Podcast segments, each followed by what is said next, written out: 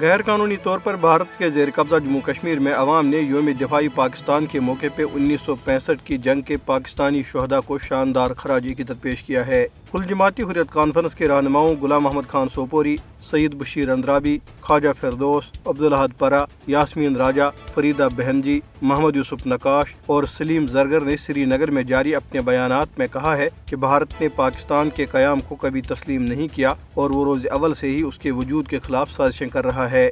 حریت رہنماؤں نے کہا کہ جموں کشمیر پاکستان کا قدرتی حصہ ہے۔ انہوں نے امید ظاہر کی کہ پوری ریاست ایک دن پاکستان کا حصہ بنے گی۔ ادھر یوم دفاعی پاکستان کے موقع پہ کشمیریوں نے مقبوضہ وادی کے مختلف علاقوں میں پاکستانی یعنی پرچم لہرائے، جبکہ آزادی پسند تنظیموں کی جانب سے دیواروں، ستونوں اور کھمبوں پر پوسٹر بھی چسپاں کیے گئے، جن میں حق خدراجت کے لیے کشمیریوں کی جدوجہد کی غیر متزلزل حمایت کرنے پر پاکستان کو سراہا گیا۔ پاکستان کے دارالحکومت اسلام آباد میں کل جماعتی حریت کانفرنس کی آزاد جموں کشمیر شاہ کے زیر اہتمام ایک سیمینار میں مقررین نے انیس سو پینسٹھ کی جنگ کے پاکستانی شہدا کو شاندار خراجی قدر پیش کیا۔ دریاسنا بھارتی پولیس نے جموں خطے کے ضلع رامبن میں کم از کم تریسٹھ مویشی بیوپاریوں کے خلاف مقدمات درج کر کے پچاس سے زائد گاڑیوں کے ساتھ آٹھ سو سے زائد مویشوں کو بھی اپنے قبضے میں لے لیا۔ یہ بات قابل ذکر ہے کہ ہندوتوا نظریے کی حامل قابض انتظامیہ خاص طور پر مسلمان بیوپاریوں کو معاشی طور پر کمزور کرنے کے لیے مختلف بہانوں سے نشانہ بنا رہی ہے۔ نام نہاد گاؤں رکشک بھی ان تاجروں پر اکثر حملے کرتے ہیں۔